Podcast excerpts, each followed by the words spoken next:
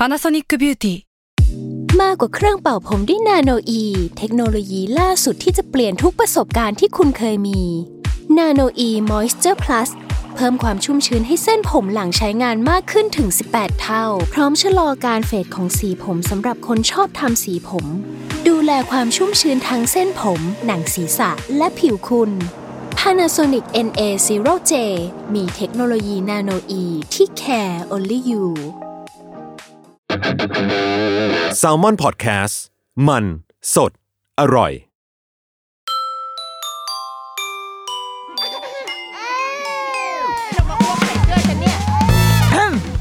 เดอะรุกี้มัมคุณแม่มือสมัครเลี้ยงกับนิดนก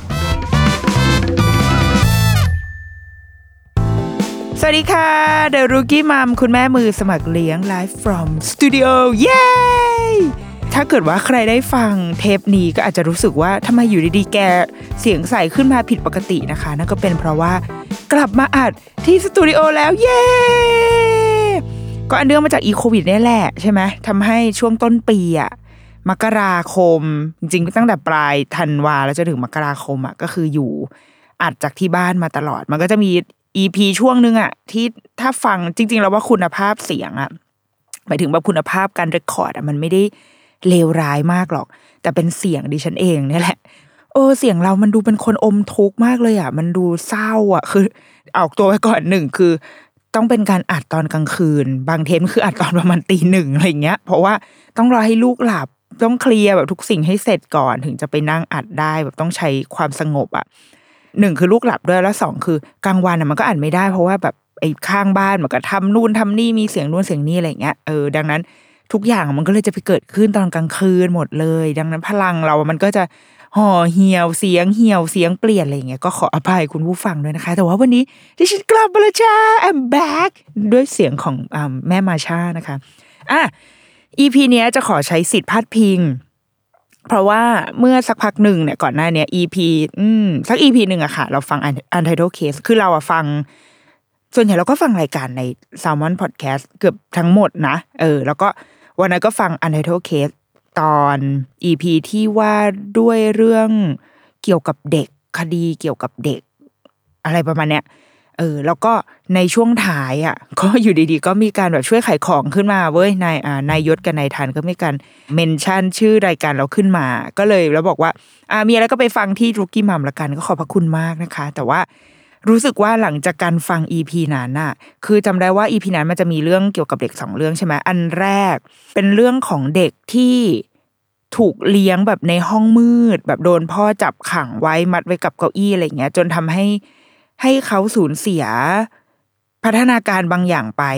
คือมีการแบบเดินโตแล้วนะโตเป็นวัยรุ่นแล้ว แต่ว่าเดินกระโดดเป็นกระต่าย พูดภาษามนุษย์ไม่ได้ ซึ่งยัง คือแค่นี้ก็ยังไม่ต้องพูดไปถึงอย่างอื่นแล้วอะคือพูดภาษามนุษย์ไม่ได้ ตาไม่โฟกัสอะไรแบบเนี้ยค่ะ ก็เป็นเป็นเรื่องนึงอีกเคสมันคือเรื่องอะไรนะอ๋อเป็นเรื่องที่เด็กไปเข้าค่ายเอออีกเรื่องหนึ่งเรื่องของยศมันจะเป็นเรื่องของเด็กที่ไปเข้าค่ายแล้วก็โดนฆาตกรรมในในค่าย ซึ่งสุดท้ายก็จับคนร้ายไม่ได้ด้วยนะ ซึ่งพอขนาดตอนเราฟังอะ เราก็รู้สึกว่า เออมันเป็น scene ที่ที่สะเทือนใจว่ะ คือเรายืนรอรับลูก เราส่งลูกไปเข้าค่าย อีกสามวันลูกจะกลับมา เราไปรออย่างดีเลยนะแบบเตรียมโอ้โหอาจจะเตรียมทำอาหารเมนูโปรดไว้แต่ว่าลูกไม่กลับมาอย่างเงี้ยเราว่ามันเออมันเป็น moment ใจสลายเหมือนกัน ก็เลยคิดว่าประเด็นในวันนั้นอะอยากเอามาเล่าในมุมในมุมของของเราบ้าง ในมุมของแม่ ในมุมของคนที่อาจจะใกล้ชิดกับเด็กหรือว่ามองเห็น คือเป็นคนที่จะต้องมีส่วนได้ส่วนเสีย โดยตรงเหมือนกันกับเรื่องความปลอดภัยของเด็กๆ รวมถึงวิธีการเลี้ยงดูของเราที่ เอ๊ะ มันสุดท้ายแล้วมันจะเป็นการไป abuse เด็กหรือเปล่านะ เลยอยากจะเริ่มต้นด้วยไอ้คำว่า child abuse ก่อน เพราะว่าอย่างเคสวันนั้นในใน UC ค่ะ มันเป็น child abuse ที่ค่อนข้างชัดเจนมากๆ คือการ มันจริงๆมันคือการทำร้ายร่างกาย แล้วมันก็คือการทำร้ายจิตใจด้วยนะ เป็น emotional abuse ด้วยประมาณหนึ่งเนาะเราก็เลยลองไปหาข้อมูลมาแหละ ว่าจริง ๆ แล้วคำว่าการทารุณกรรมเด็ก ถ้าแปล แปลเป็นไทยคือการทารุณกรรมเด็กเนาะแต่ว่าพอมันเป็นคำไทยเราจะรู้สึกว่ามันออกไปในทางร่างกายเนาะมันจะดูไม่ใช่ เออคำว่าทารุณน่ะเราอาจจะชินกับคำว่าทารุณในมุมแบบ ทุบตีทำร้ายด่าทออะไรอย่างเงี้ยแต่จริง ๆ แล้วอะ คำว่า child abuse มันกว้างกว่านั้นมาก เราลองไปหาประเภททำไมต้องหาประเภท อยากรู้ว่าไอ child abuse จริงๆ แล้วมันครอบคลุมประมาณไหน มันมีอะไรบ้างที่ตอนนี้เรากำลังทำกับเด็กๆ หรือว่าเกิดขึ้นกับเด็กๆ อยู่ ทั้งที่เราตั้งใจหรือไม่ตั้งใจก็ตามเนาะเราไปดูจริงๆมันมีหลายแหล่งมากเลยนะคะ ซึ่งอันนี้เรา mix mix กันเนาะมันจะมีทั้งแบบ ส่วนใหญ่ก็จะเป็นองค์กรที่ทำงานด้านเด็กแหละของไทยก็ไปเจอ report อันนึงของมหิดลอะไรเงี้ยค่ะ แต่ว่าอันนี้เรายกมาจากเว็บไซต์ชื่อว่า Child Help คิดว่าเป็นของอเมริกานะเดี๋ยวขอดูก่อนแอปสองอ่าใช่เป็นของอเมริกา เขาบอกว่าไอ child abuse เนี่ยเขาแบ่งเป็นหมวดหมู่ดังนี้ อันแรกก็คือ physical abuse physical abuse แปลว่าชัดเจนที่สุดมองเห็นได้อย่างแบบคือมันเห็นอะมันเห็นได้ด้วยตาเปล่าเลยอะไอ physical abuse ก็คือ การทำลายร่างกายการทรมานทรกรรมทั้งหลายแหล่ถ้าเมื่อประมาณเดือนที่ผ่านมา เราเห็นข่าวอันนึงในทวิตเตอร์คือเข้าใจว่ามันดังขึ้นมา เพราะว่ามีมันเป็นกระแสที่เกาหลีเกิดขึ้น ที่ดาราน่าจะวง BTS บ้างคะเราเราเราไม่แน่ใจข้อมูลตรงนี้นะ แต่ว่าคือมันดัง เพราะว่า มีศิลปินที่ดังมากๆอะเขาทวีตเกี่ยวกับเรื่องนี้ คือมันเป็นเคสที่เป็นครอบครัวชาวเกาหลีคุณพ่อคุณแม่ แล้วก็มีลูกสาวอยู่แล้วหนึ่งคน เสร็จแล้วเขาก็ไป adopt เด็กผู้หญิงคนหนึ่งมาจากแบบเด็กกำพร้าอะไรเงี้ยนะ adopt มาเลี้ยง แล้วก็สุดท้ายเนี่ยไอ้เรื่องมันแดงขึ้นมาก็เพราะว่าพบว่าเด็กคนนี้เสียชีวิตลง พอเขาไปสืบสวนไปดูอะไรก็ตามอะ จึงไปพบว่า ที่เด็กเสียชีวิตอะที่เด็กตายอะเพราะว่าเกิดจากการถูกทรมานทรกรรม ซ้ำแล้วซ้ำเล่าจากคนเป็นพ่อแม่ ซึ่งเป็นพ่อแม่บุญธรรมนะในในวงเล็บ ซึ่งแบบพอไปดูในรายละเอียดอะค่ะ มันแบบค่อนข้างโหดร้ายมากเลยนะ เด็กคนหนึ่งที่เขาอายุน่าจะสองขวบไม่ถึงสามขวบอะซึ่งมันเป็นวัยที่ โอเคมันมันเป็นวัยที่มีความเลี้ยงยากประมาณนึง แต่มันเป็นวัยที่น่ารักอะน่ารักเอ็นดูอะเป็นเด็กสองสามขวบนึกออกไหมพูดก็ไม่ค่อยจะชัดกำลังแบบตลกอะเป็นเด็กตลกสดใส ความสดใสบนโลกนี้ก็จะอยู่กับเด็กวัยนี้แหละ แต่ว่า เขาถูกแบบโอ้โหเตะตีมีการบังคับให้กินของเผ็ดบังคับให้กินพวกไอซอสโคชูจังอะไรเงี้ยซึ่งมันจะมีความเผ็ดใช่ไหมแล้วก็ แบบโดนสารพัดเลยอะมีทั้งที่เห็นได้ด้วยตาเปล่า และที่อาจจะไม่เห็นคือเกิดขึ้นข้างในอะไรเงี้ยแล้วสุดท้ายมันเหมือน มันเหมือนร่างกายเขาล้มเหลวอะ มันแบบมันไม่ไหวแล้วอะ แล้วก็แล้วก็จากไป โดยที่มันมีภาพที่สะเทือนใจคือ วันแรกที่บ้านนี้เขารับน้องมา มันก็มีภาพถ่ายใช่ไหมก็เป็นรูปน้องแบบยิ้มสดใสอะไรเงี้ย แต่ว่าภาพสุดท้ายที่สื่อเอามาลงอะ ก็คือเป็นภาพที่น้องอะคือเหมือนคนหมดแรงอะ แล้วก็กอดพี่เลี้ยง น้องเขาจะถูกส่งไปที่เหมือนไปโรงเรียนอะไปเนอร์เซอรี่เนาะกอดคุณครูเนอร์เซอรี่เอาไว้อะคือแล้วภาพถ่ายน้องก็คือ รอยยิ้มมันค่อย ๆ หายไปจากตัวเขาเรื่อยๆอะไรเงี้ยแล้วสุดท้ายเขาก็แบบจบชีวิตลงอะซึ่งมันไม่ใช่ว่าไม่มีใครทำอะไรเว้ยคุณครูที่โรงเรียนอะพยายามแจ้งตำรวจหลายครั้งมาก แต่ว่าไม่เป็นผลตำรวจไม่ take action อะไร จนสุดท้ายก็ทำให้เด็ก คนหนึ่งจากไปอะไรเงี้ย มันก็เลยเป็นคำถามเกิดเป็นไวรัลในสังคมเกาหลีเหมือนกัน ซึ่งจริงน้องคนนี้เขาเสียไปน่าจะประมาณเดือนตุลาค่ะ แต่ว่ามันเพิ่งมาแบบ มาเป็นกระแสประมาณเดือนมกราแล้วคนเกาหลีก็คุยกันในในเรื่องเนี่ยว่า เอ๊ะ เราเราดูแลเด็กของเรายังไง เราผู้ใหญ่เนี่ยทำไมเราถึงปล่อยให้เรื่องแบบนี้เกิดขึ้นได้ ขอโทษนะ ที่เราไม่รับทราบความทุกข์ของหนูอะตั้งแต่ตอนที่หนูเรียกร้องหาความช่วยเหลือ แล้วไม่มีใครเข้าไปช่วยเลย ไม่มีผู้ใหญ่คนไหนเข้าไปช่วยอะไรเงี้ยเออ มันก็เป็นเป็นเคสที่ค่อนข้างเศร้ามากแบบว่า เออ อ่านข่าวแล้วรู้สึกโอ้สะเทือนใจว่ะ มันแล้วก็เกิดขึ้นจริง แล้วก็น้องเขาก็จากไปแล้วอะไรเงี้ยนะเออ อันนี้ก็คือ physical abuse ที่ค่อนข้างเห็นได้แบบชัดเจนมากๆอันที่สองเราว่า ที่คนจะนึกถึงการ abuse ก็คือ sexual abuse sexual abuse ก็คือตรงตัวเลยก็คือการล่วงละเมิดทางเพศกับเด็ก เพราะว่าโอเคเด็กไม่มีแรงหรือไม่รู้หรืออะไรก็ตาม มันมีเคสการทำแบบนี้เกิดขึ้น ที่ไทยแล้วว่าเราเห็นบ่อยมาก บ่อยจน เออ บ่อยจนมันทำให้เรารู้สึกว่า หลายหลายคนจะรู้สึกว่าสังคมเรามันไม่ค่อยปลอดภัยกับ ลูกเราเท่าไหร่หรือเปล่าอะไรเงี้ยคือ แล้วบางทีการ sexual abuse มันเดินไปเกิดขึ้นในโรงเรียนด้วยซ้ำเหมือนอย่างเคสที่เคยมีคุณครูใช่ไหมที่แบบไปจับหน้าอกเด็กใด ๆ ก็ตามอะไรเงี้ยหรือก่อนหน้านี้เมื่อเร็วๆนี้ก็จะมีเคสของน้องเด็กผู้หญิงคนหนึ่งที่เขา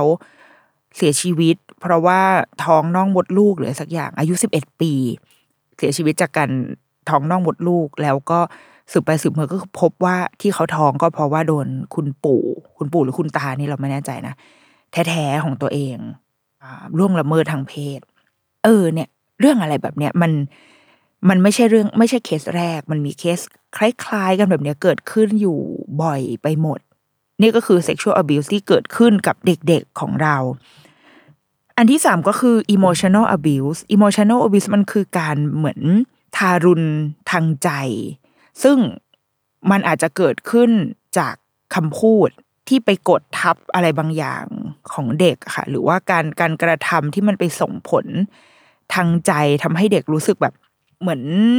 เปลี่ยนจากการทำลายร่างกายอะมาเป็นการทำลายจิตใจอะการถูกขังเอาไว้การใช้คำพูดรุนแรงถักถางทำให้เจ็บปวดอะไรแบบเนี้ยซึ่งไอเราว่าสิ่งเนี้ย emotional abuse อะเรารู้สึกว่า คือในในเว็บไซต์เขาบอกว่าสิบเปอร์เซ็นของผู้ใหญ่อะของคนที่โตแล้วอะโดน emotional abuse มาตั้งแต่ตอนที่ยังเป็นเด็กอาจจะถูกทำลายจิตใจ อาจจะถูกทำให้คิดว่าตัวเองอะ เป็นต้นเหตุของทุกสิ่ง เพราะแกนี่แหละที่ทำให้ฉันเป็นแบบนี้ เพราะแกนี่แหละ เป็นเพราะแกเราว่าในละครไทยมักจะชอบมีอะไรแบบเนี้ยที่แบบว่าเพราะแกเกิดมาฉันถึงเป็นแบบนี้ไง ตั้งแต่แกเกิดมามีชีวิตไม่ดีเลยอะไรเงี้ยเออเกิดมาแล้วก็มาขัดดวง เป็นลูกที่แบบขัดดวง ลูกคนเล็กอะสมมติแบบมีลูกชาย แล้วพออีนี้มีลูกสาวมาก็เป็นแบบส้วมอยู่หน้าบ้านอะไรเงี้ยอีอะไรพวกเนี้ยมันคือแบบมันทำลายจิตใจเด็กทั้งหมด ถัดมาคือการบูลลี่ หรือว่าไซเบอร์บูลลี่คือก่อนหน้านี้มันจะเป็นการบูลลี่ใช่ไหมแต่ตอนนี้มันก็จะเริ่มมีการบูลลี่ในโลกไซเบอร์ เพิ่มขึ้นมาด้วย ยังไม่ต้องไปถึงแบบในห้องเรียน คือบางทีเราจะชอบนึกภาพการบูลลี่แบบ ในห้องเรียนอะเด็กแกล้งการฟ้องครูอะไรเงี้ย แต่จริง ๆ แล้วไอ้การบูลลี่มันเกิดขึ้น จริง ๆ มันอาจจะเกิดขึ้นจากตัวเราเองอะตัวผู้ใหญ่เองทำกับเด็กอะก็เป็นไปได้ด้วยซ้ำเมื่อวันก่อนเห็นโพสต์อันหนึ่งเป็นเด็กที่เขาแบบร้องไห้ คือน่าจะเป็นแม่มั้งคะถ่ายคลิปอันเนี้ยแล้วก็บอกว่าเด็กอะเขาร้องไห้เสียใจว่า หนูอยากข่าวอะเพราะว่าแบบใคร ๆก็มาล้อหนู คือน้องเขาก็ก็เป็นคนผิวคล้ำแต่ว่าเด็กน่าจะเราว่าโอ้สามสี่ขวบเองมั้งนะปะน่าจะไม่ได้โตมากอะไม่แน่ไม่แน่ใจเรื่องอายุน้องนะแต่ว่าน้องร้องไห้แบบกับแม่แล้วก็บอกว่าหนูอยากข่าว หนู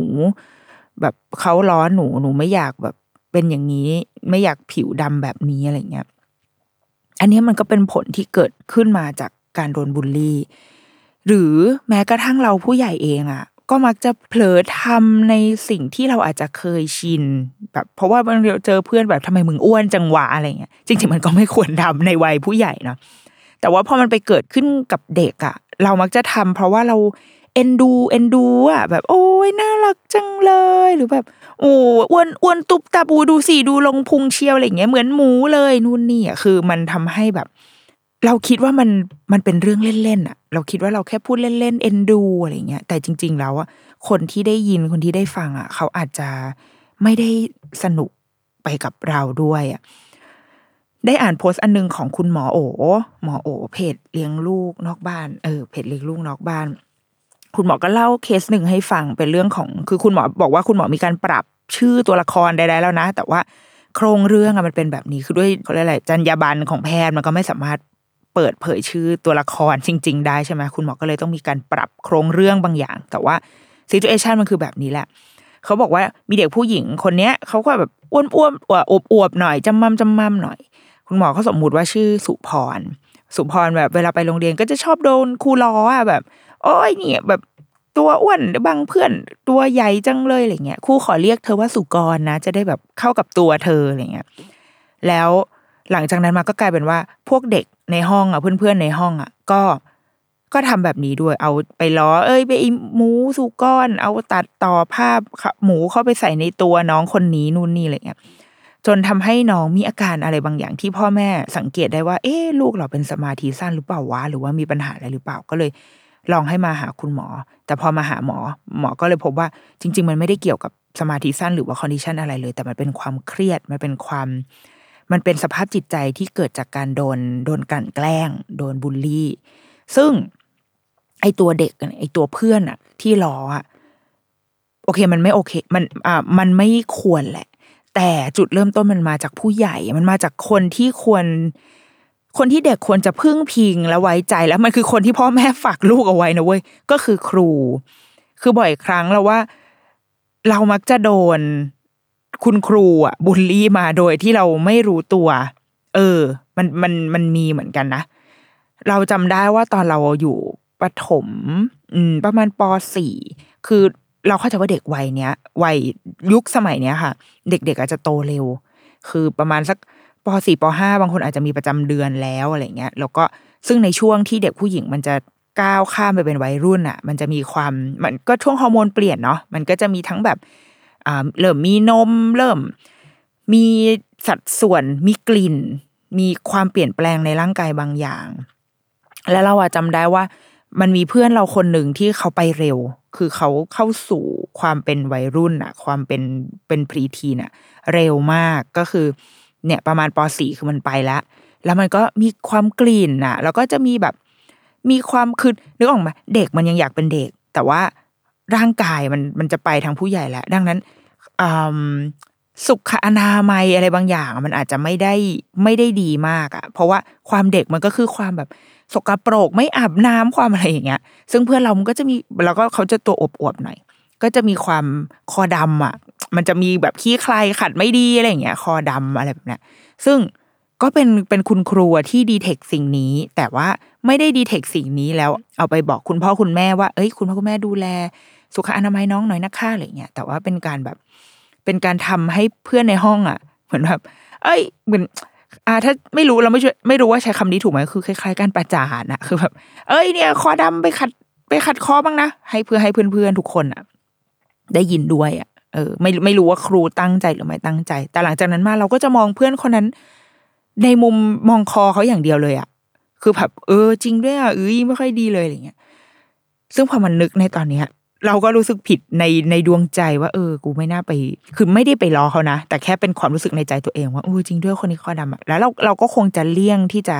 ที่จะเล่นด้วยอะไรแบบเนี้ยซึ่งมันเกิดขึ้นจากการโดนชี้นำจากผู้ใหญ่อะเออไอสิ่งเนี้ยไอการบูลลี่กันไซเบอร์บูลลี่ทั้งหลายแหละ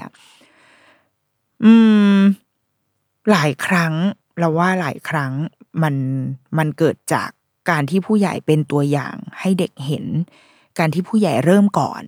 แล้วพอเด็กเห็นปุ๊บเขาก็ดีเทคสิ่งนี้รับเข้ามาแล้วก็เอาไปทำต่อ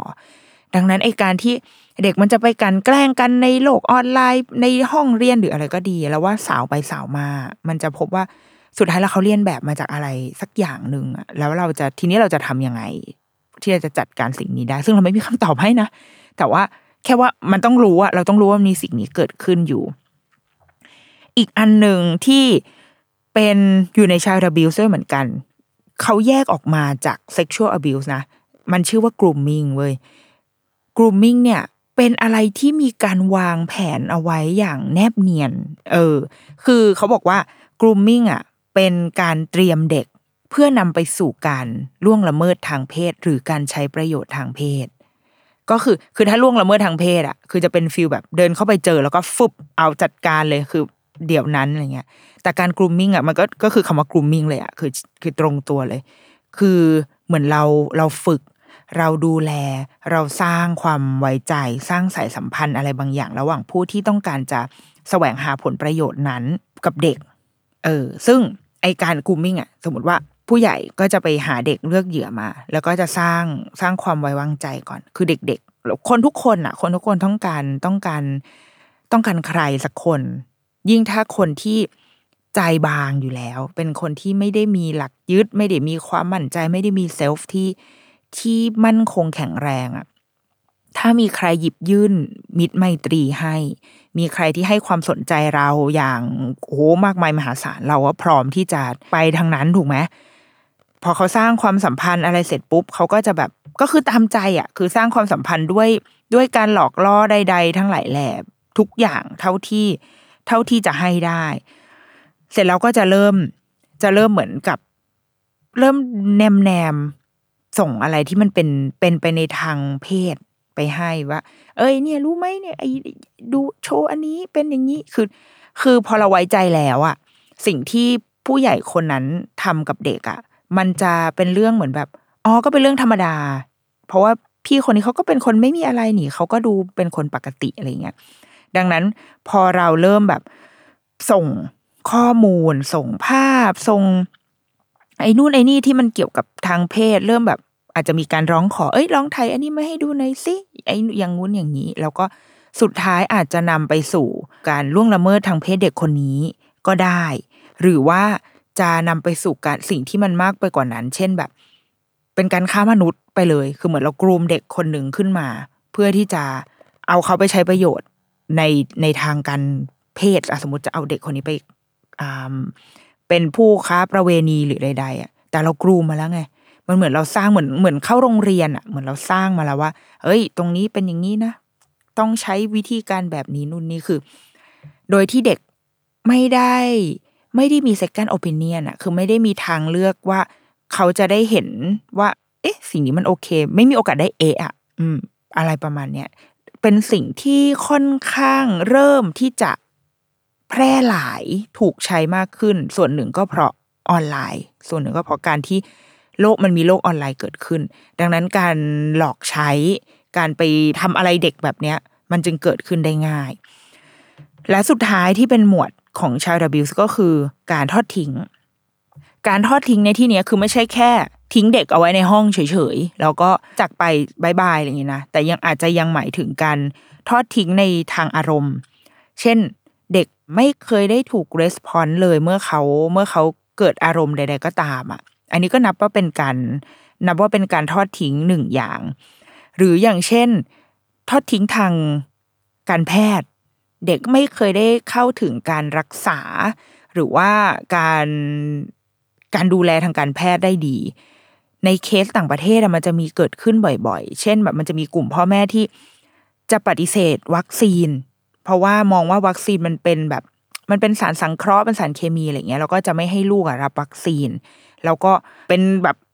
กลุ่มชุมชนที่ใหญ่โตแข็งแรงมากๆอะไรเงี้ย ซึ่งคือมันมันแล้วแต่การมองเหมือนกันนะ แต่ว่าถ้ามองในมุมของของรัฐของกฎหมาย หรือว่าอะไรที่เราต้องการที่จะควบคุมให้ได้ เราจะมองว่าอันเนี้ยมันคือ medical neglect เหมือนกันนะ มันคือการทอดทิ้งทางทางการแพทย์ที่ทำให้เด็กไม่ได้เข้าถึง สิ่งที่มันจะรับประกันสุขภาพของเขาอะประมาณหนึ่งหรือการเจ็บป่วยแล้วก็ไม่คือมันก็จะมีการบำบัดรักษาในทางที่เขาเชื่อว่า อะเราจะไม่พึ่งแพทย์แผนปัจจุบันนะ เป็นแพทย์ทางเลือกหรืออะไรก็ตาม ซึ่งอันนี้ไม่ได้ตัดสินว่าดีหรือไม่ดีนะ แต่บางครั้งเราผู้เป็นพ่อแม่เรามีแนวทางของเราที่ค่อนข้างชัดเจนมาก ๆ แล้วเราก็จะปฏิเสธทางอื่นไปเลย เออ โดยที่บางครั้ง ลูกอาจจะไม่ตอบสนองกับการรักษาแนวที่เราใช้ไปแล้วอะเออ ดังนั้น ถ้าเรามองจากแบบมุมคนนอกเราก็จะรู้สึกว่า ไม่ลองทางนี้ด้วยล่ะ ไม่ลองไปโรงพยาบาลดูล่ะคะอะไรเงี้ย ซึ่งอันนี้มันมันค่อนข้างเพอร์ซันอลมาก ๆอะแต่ว่าสุดท้ายแล้วเราว่าต้องมองในมุมในมุมเด็กด้วยนะ ว่าแล้วเขาต้องการหรือเปล่า คือเราเป้าหมายเราคืออะไร ถ้าเป้าหมายคือการรักษาชีวิตลูกให้รอด งั้นมันอาจจะเป็นทางไหนก็ได้หรือเปล่านะ อะไรอย่างเงี้ยเอออันนี้เป็นสิ่งที่ต้องมาคุยกันทีหลัง รวมถึงการทอดทิ้งทางการศึกษาด้วย เด็กบางคนไม่ได้รับการศึกษาทั้งที่ตั้งใจและไม่ตั้งใจก็มีเหมือนกัน แล้วว่าไอ้ educational neglect มันอาจจะไม่ใช่หมายถึงแค่ว่าไม่ได้รับการศึกษาเลยด้วยสภาวะความยากจนหรือใดๆก็แล้วแต่ แต่อาจจะรวมถึงว่าจริง ๆ ครอบครัวแอฟฟอร์ดทุกอย่าง แต่ว่าไม่ได้ให้ไปโรงเรียนเอง แล้วก็อาจจะไม่ใช่โฮมสกูลด้วยอะคืออาจจะเป็นการแบบมีความเชื่ออะไรบางอย่าง แล้วก็ไม่ให้ไปเป็นการเป็นการทอดทิ้งขาดโอกาสตรงนี้ไปอะไรเงี้ยมันมีเคสมากมายบนโลกใบนี้มีแบบ เคยมีหนังที่แบบ เป็นครอบครัวหนึ่งตอนนั้นเราเคยดูแต่เราจำชื่อเรื่องไม่ได้เป็นสารคดีเลยนะอืม ครอบครัวนี้น่าจะมีสมาชิกแบบ มีลูกประมาณห้าหกคนอะไรเงี้ย แล้วก็คือคุณพ่ออะให้ลูก ทุกคนอยู่ในบ้านคือไม่เคยให้ออกไปข้างนอกเลย แล้วก็ใช้ชีวิตแบบอยู่ในบ้านอย่างเดียวเลย ไม่เคยได้ไปโรงเรียนรือใดๆเลยอะจนสุดท้ายก็เพิ่งจะได้มาออกข้างนอกก็คือเมื่อโตแล้ว มันมีคอน FLICT อะไรบางอย่าง ซึ่งจำไม่ได้แล้วเนาะแล้วมันก็จะเกิดเป็นคำถามที่ว่า เอ๊ะจริง ๆ แล้ว พ่อเนี่ย เอาตัวเองเป็นเป็นที่ตั้งมากเกินไปหรือเปล่า จริงๆมันคล้ายๆเคสของที่ทันเล่า ในวันนั้น เอ๊ะทันหรือยศว่าเออทัน เอ๊ะยศ เออนั่นแหละคล้ายๆเคสของวันนั้นเหมือนกันที่พ่อไปตัดสินแล้วว่าลูกอะ ไม่เป็นประโยชน์กับสังคมนี้หรอกดังนั้นเอาลูกจับลูกขังไว้เลย แต่คือครอบครัวเนี้ยเลี้ยงลูกปกตินะคือให้ความรักเลี้ยงดูอย่างดี แต่ลูกไม่เคยได้ออกนอกบ้านเลยแค่นั้นเอง คือโตเหมือนโตมาในสภาพแวดล้อมที่ปิดมากๆอะแล้วก็ไม่ได้รู้จักอะไรเลยดิสดงดิสนีย์อะไรเงี้ยไม่ได้รู้เลยก็คืออยู่แต่ในบ้านทั้งหมด เออ มันก็เป็นสิ่งที่เรา ทำกับเด็กอาจจะภายใต้ความหมายของความแบบหวังดี อืมอะ พักครึ่งก่อนค่ะ เดี๋ยวเรามาฟังต่อในช่วงต่อไปค่ะ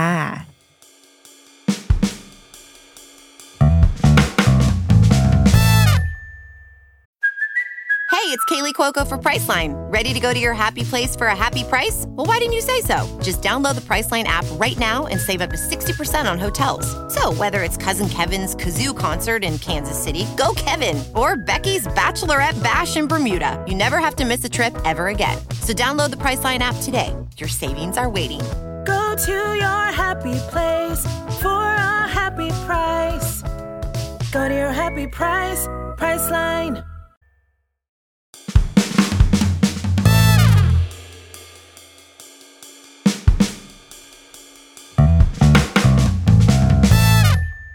กลับมาในรูกี้มามครึ่งหลังนะคะ ให้พักไปกินน้ำกินท่ากันก่อนดิฉันด้วย เราว่าในเคสที่เล่าไปทั้งหมดอะบางทีเราจะชอบนึกไปถึงความแบบเอ็กซ์ตรีมสุดโต่งของการทารุณกรรมต่อเด็ก แต่ว่าจริง ๆ แล้วอะมันอาจจะเกิดขึ้นเล็กๆ น้อยๆ ในแบบที่เราไม่รู้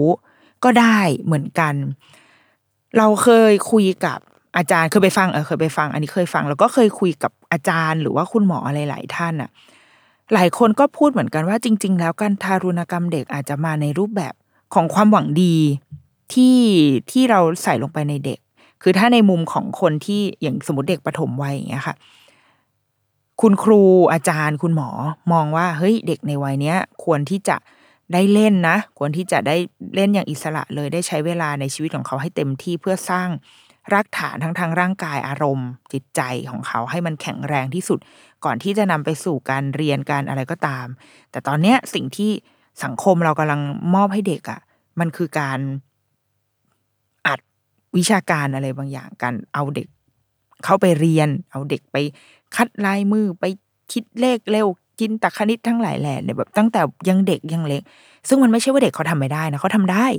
ทำได้ ถ้าแล้วถ้าให้เด็ก ไม่ว่าจะเป็นเด็กที่ไหนมันก็ทำได้ทั้งหมดนั่นแหละ แต่ว่ามันไม่ใช่วัยที่เขาควรจะต้องทำสิ่งนี้ เท่านั้นเองคือบางทีเราจะชอบมองในมุมที่ว่า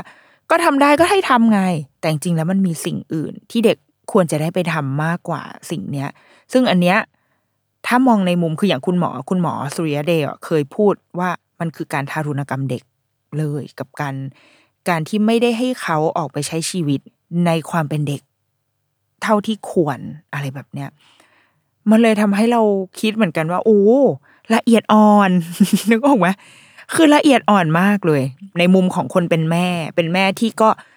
คิดว่าคงกูคงเคยเคยทารุณกรรมลูกอะไรไว้บ้าง แต่ว่า คงไม่ได้เยอะมากอะไรเงี้ย แต่เรารู้สึกว่ามันเซนซิทีฟจังเลย การที่เราจะ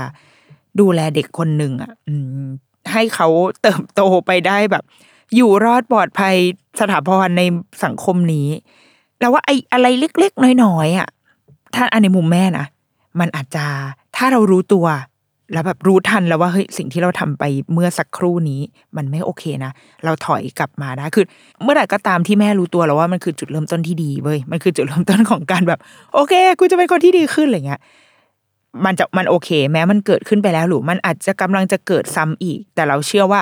เมื่อแม่รู้ตัว เมื่อพ่อรู้ตัว เมื่อผู้ใหญ่รู้ตัว มันจะไปในทางที่ดีขึ้น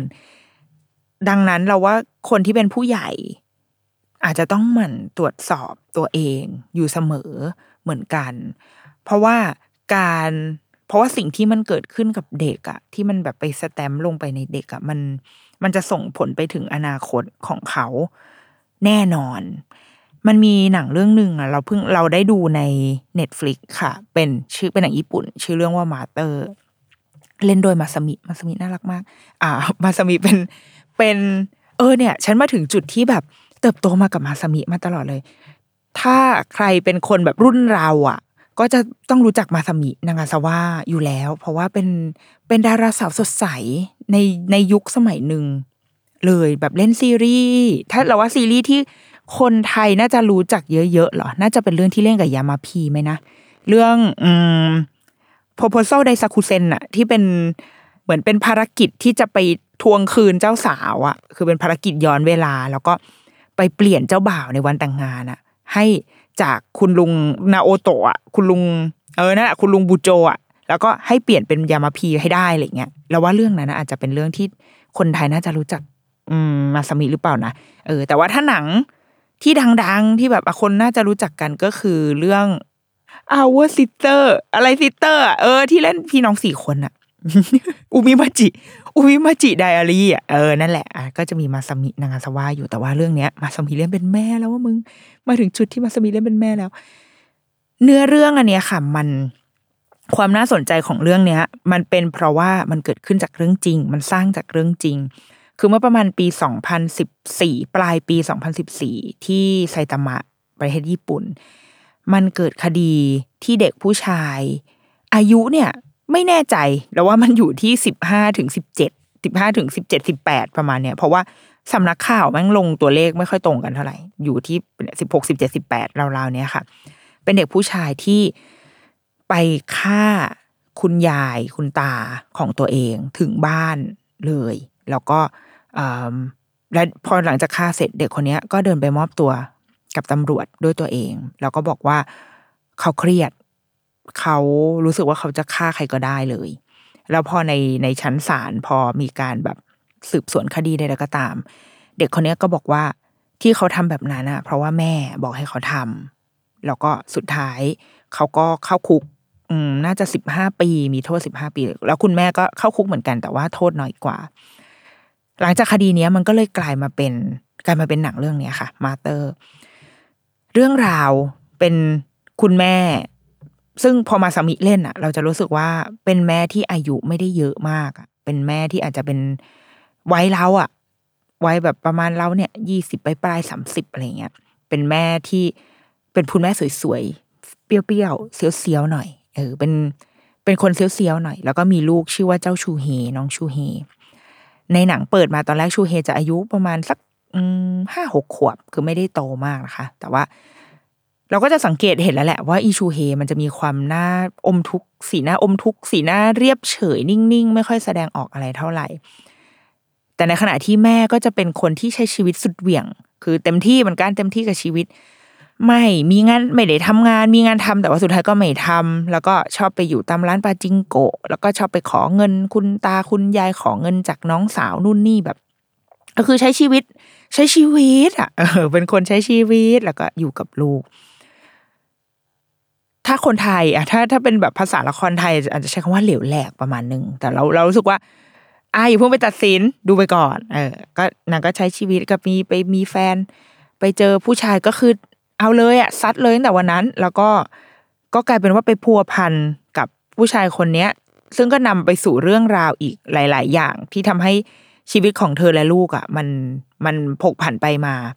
แล้วสุดท้ายก็ยังไปพลิกผันไปอีกหนึ่งชั้นอีกว่า เอ้าไปมีลูกเพิ่มไปมีลูกสาวเพิ่มจากไอ้เจ้าผู้ชายคนนั้นอีกอะไรเงี้ย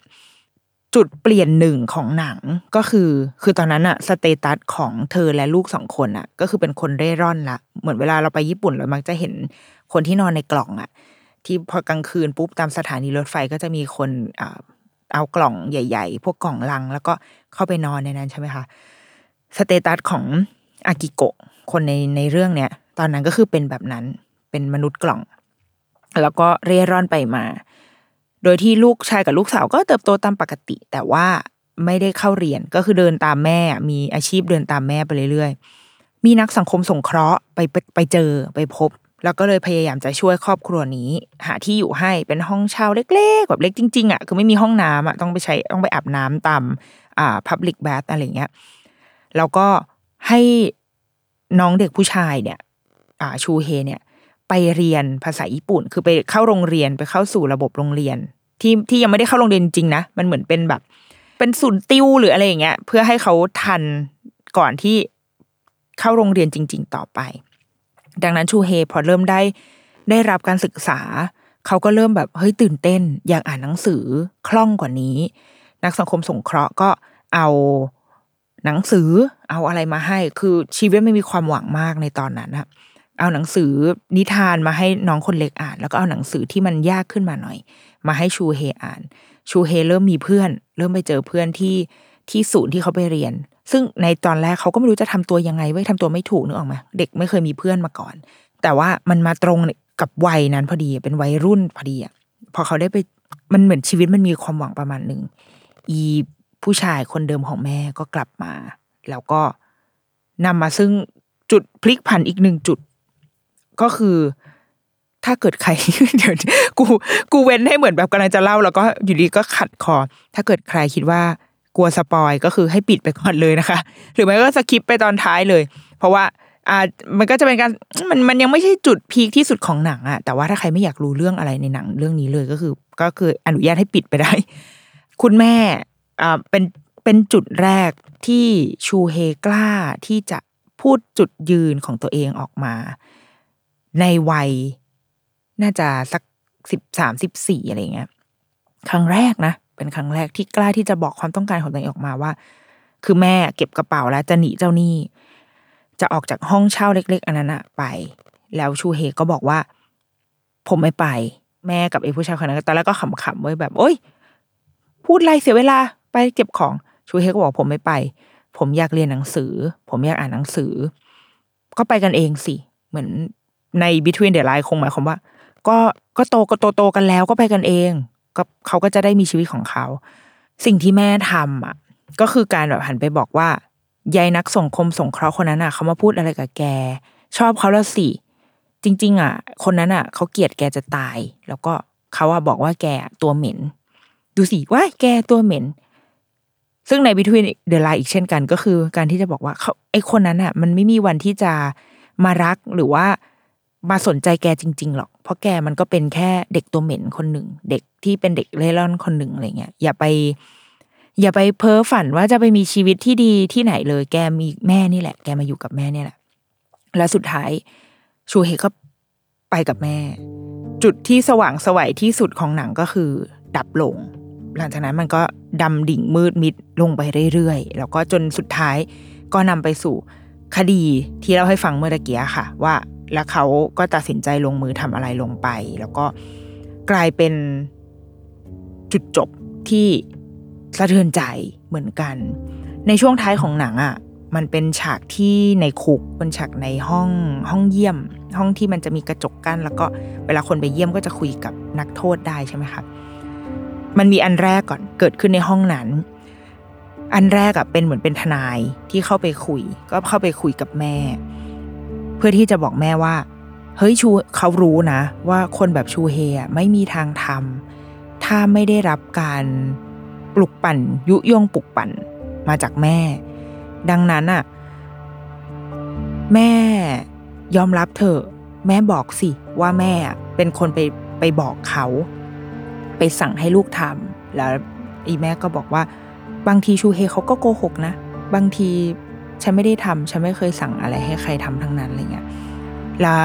ตัวแม่ในเรื่องเนี้ยก็พูดมาพูดไดอะล็อกช่วงหนึ่งมาที่เราว่ามัน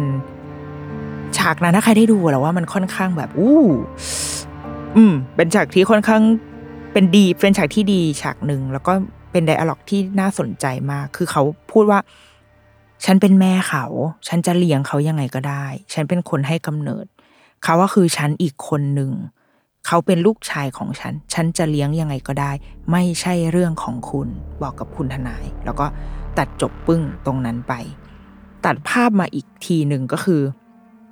ทนายคนเดิมไปคุยกับชูเฮ เพื่อที่จะบอกว่า เฮ้ยชูเฮ บอกมาเหอะว่าแม่สั่ง เพราะว่าเวลาสิบกว่าปีที่จะต้องเสียไปในคุกอะ่ะมันยาวนานมากนะศาลเขาพร้อมจะเชื่ออยู่แล้วอะไรเงี้ย แล้วชูเฮก็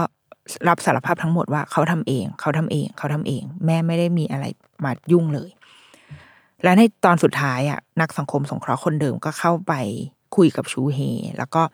ถามว่าเป็นไงอยู่ที่นี่เป็นยังไงบ้างชูเฮก็เล่าใด ๆ ไปก็ตาม แล้วนักสังคมสงเคราะห์คนนั้น ก็ยังถามอีกว่าทำไมต้องทำแบบนี้ มันมีความซับซ้อน มันมีความ มันมีความแบบวุ่นวายแบบมองเห็นได้ในในแววตา ในการแสดงออกของตัวละครนั้นมาก ๆ เลยอะว่า เออ เราเรารู้สึกว่ามันหลายอารมณ์อะคือหนึ่งมันอาจจะมีความ มีความดีใจโล่งใจอะไรบางอย่าง ที่คือเขาเขาพูดกับนักสังคมสงเคราะห์ว่า เขาอยู่ที่นี่ก็ดีมีข้าวให้กินทุกมื้อได้อ่านหนังสือด้วย แม้มันจะเป็นคุกก็ตามอะไรเงี้ยเรารู้สึกว่าประโยคเนี้ยดูเหมือนหนังจะทำให้มันทำให้มันไม่มีความหมายแต่เราว่ามันก็มีนะ คือเราว่ามันก็หมายความแบบนั้นจริง ๆ ว่ะ เพราะว่ามันก็เป็นชีวิตที่ที่คาดเดาได้มากกว่าตอนที่เขาอยู่ข้างนอกนั่นน่ะ เออ แต่ว่าในอีกทางหนึ่งอะ ชูเฮก็พูดคำนึงเหมือนกัน เขาบอกว่า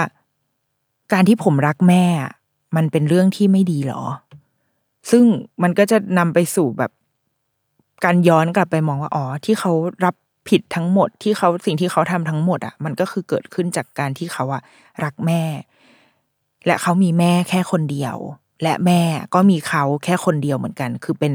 เป็นการพึ่งพากันไปมา เพียงแต่ว่า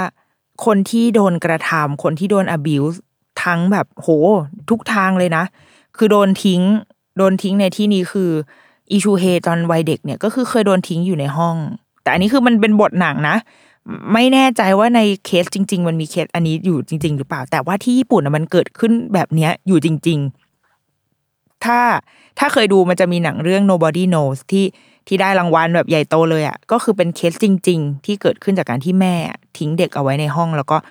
ให้ดูแลกันเองเลยจ้าสี่พี่น้องจัดการตัวเอง แล้วมันมีมีหนังหรือมีซีรีส์ที่มัน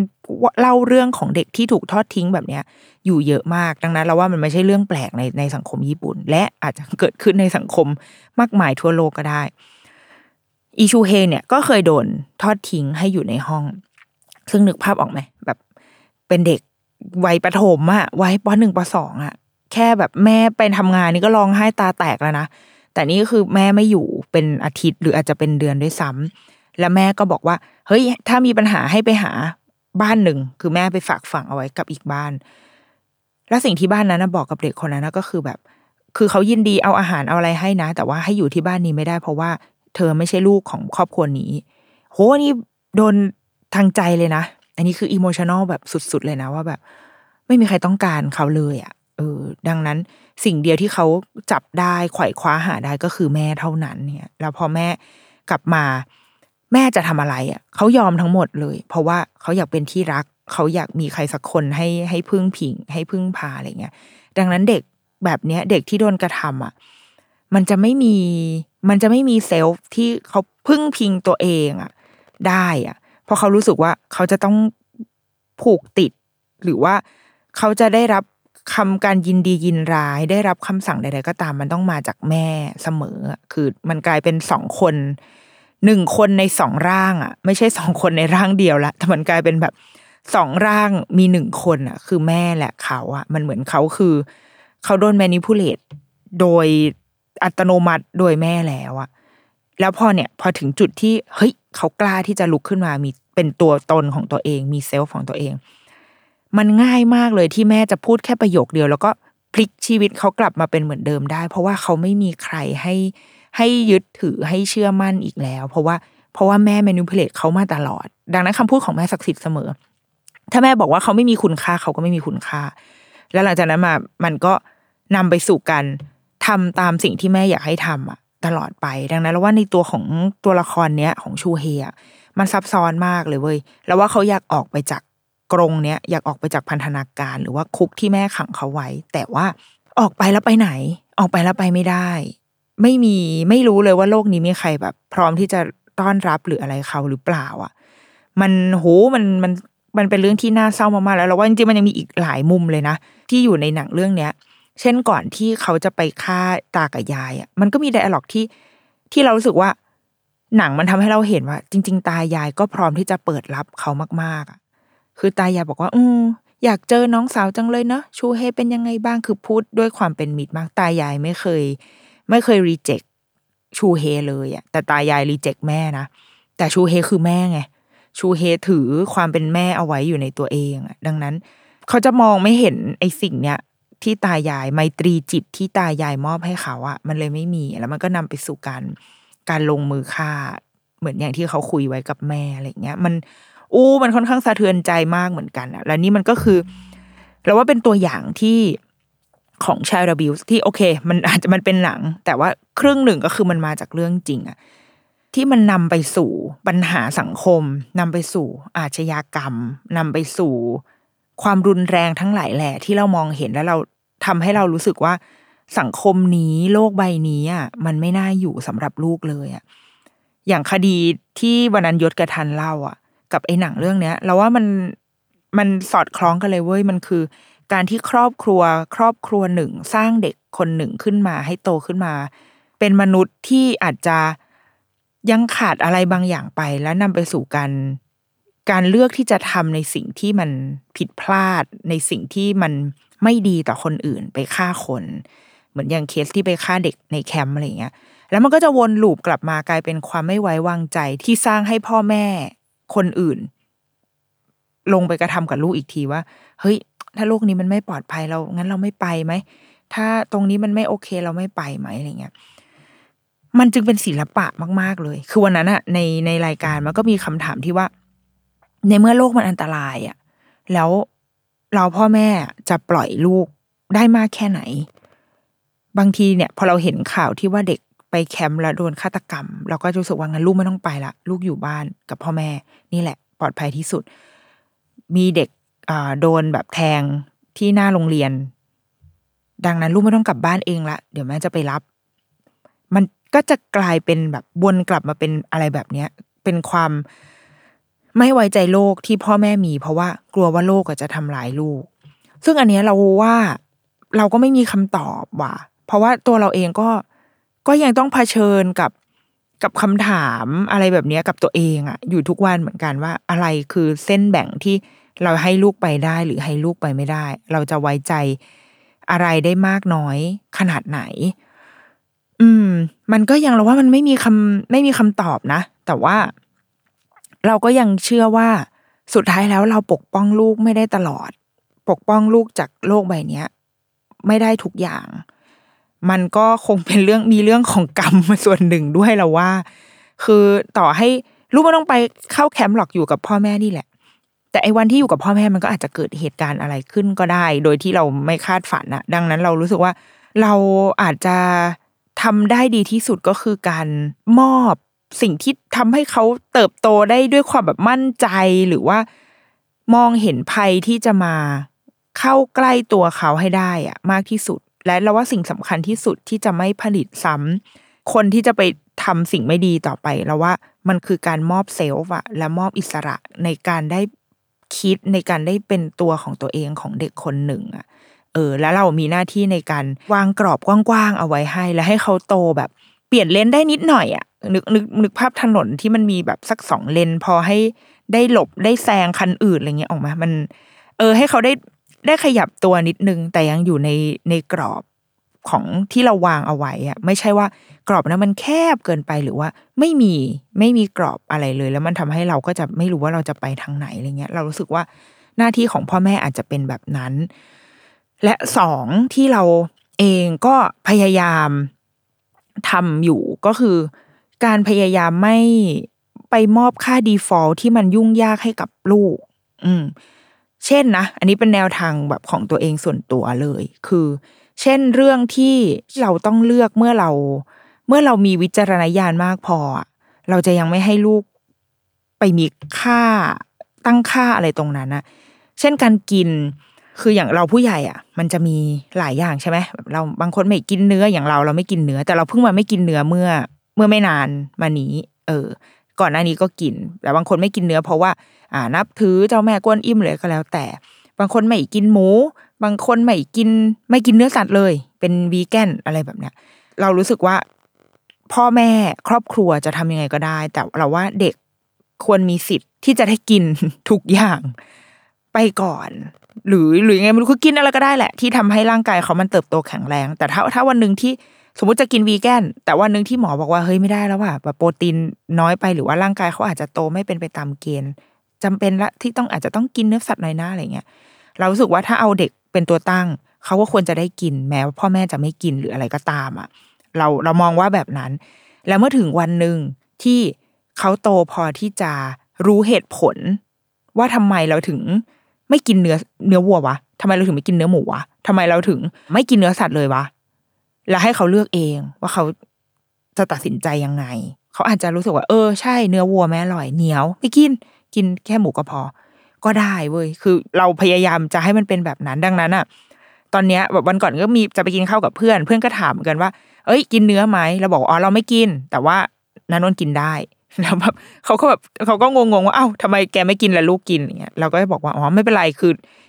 ลูกยังไม่รู้ว่าทำไมเราถึงไม่กินเนื้อเออ ดังนั้น เขาจะกินอะไรก็ให้มันเป็นเรื่องของเขา อร่อยไม่อร่อยก็ให้มันเป็นเรื่องของเขา เพราะว่า เพราะว่ามันมันเป็นชีวิตเขาที่เขาจะต้องไปตัดสินเอง หรือแม้กระทั่งเรื่องศาสนาอย่างเงี้ยเรารู้สึกว่าศาสนาต้องใช้เวลาในการ adopt อะต้องใช้เวลาในการที่จะเชื่อ เออ ดังนั้นเราจะยังไม่ได้มีค่า default ให้เขาอะคือด้วยส่วนตัวเราเองก็ไม่ใช่คนที่ยึดถืออะไรมากขนาดนั้นอยู่แล้วด้วยอะไม่ใช่คนแบบ ก็อาจจะเป็นพุทธนะ แต่ว่าก็ไม่ใช่คนเข้าวัดอะไรอย่างเงี้ย ก็คือ นับถือใน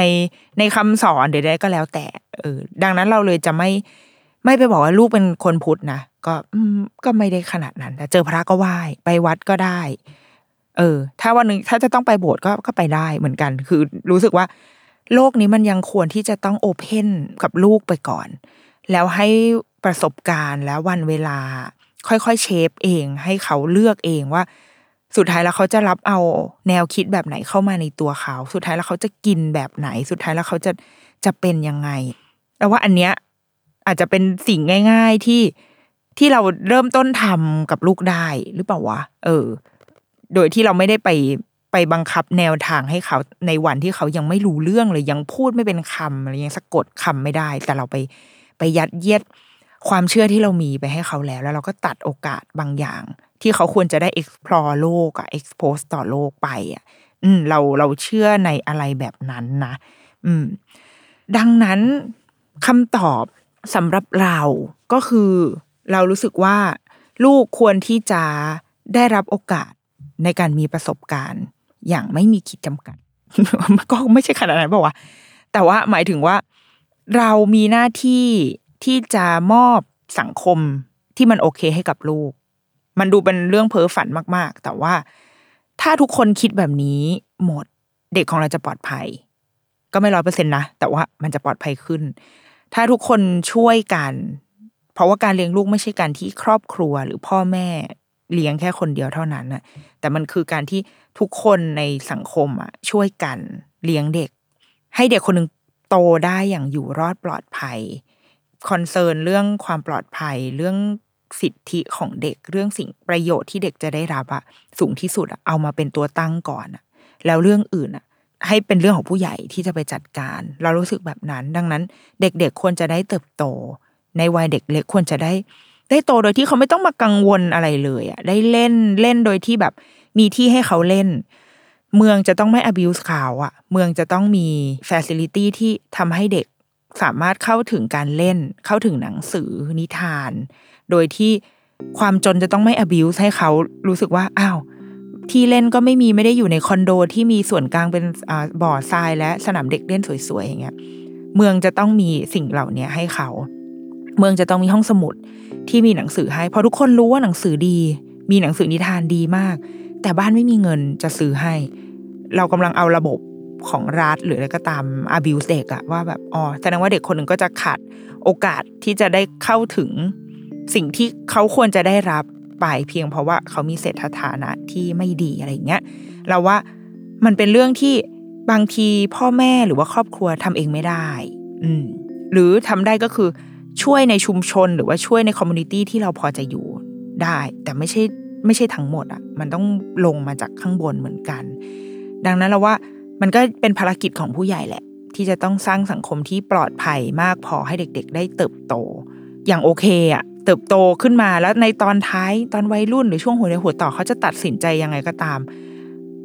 เราเชื่อว่าพื้นฐานชีวิตที่มันโอเคอะมันจะทำให้ณวันที่เป็นช่วงหัวเรียวหัวต่อช่วงที่เป็นทางแยก เขาจะรู้ว่าเขาควรจะไปทางไหน หรือต่อให้เขาไปผิดทางเขาก็จะกลับมาได้ เพราะเขารู้ว่าเขาควรจะไปทางไหน มันมีหลักยึดให้กับเขา อืม อะไรแบบเนี้ยเนาะอุ้ยเครียดอีกแล้วอะวันเนี้ย แต่สนุกดีอย่างเรื่องมาเตอร์สามารถไปหาได้ หาดูได้ใน Netflix นะคะ มีให้ดูหรือว่า อย่างอีกเรื่องที่ที่พูดถึงในเนี้ย คือ nobody knows ก็เป็นเรื่องที่ดีมากเว้ย แต่ว่า โอ้อาจจะหาดูได้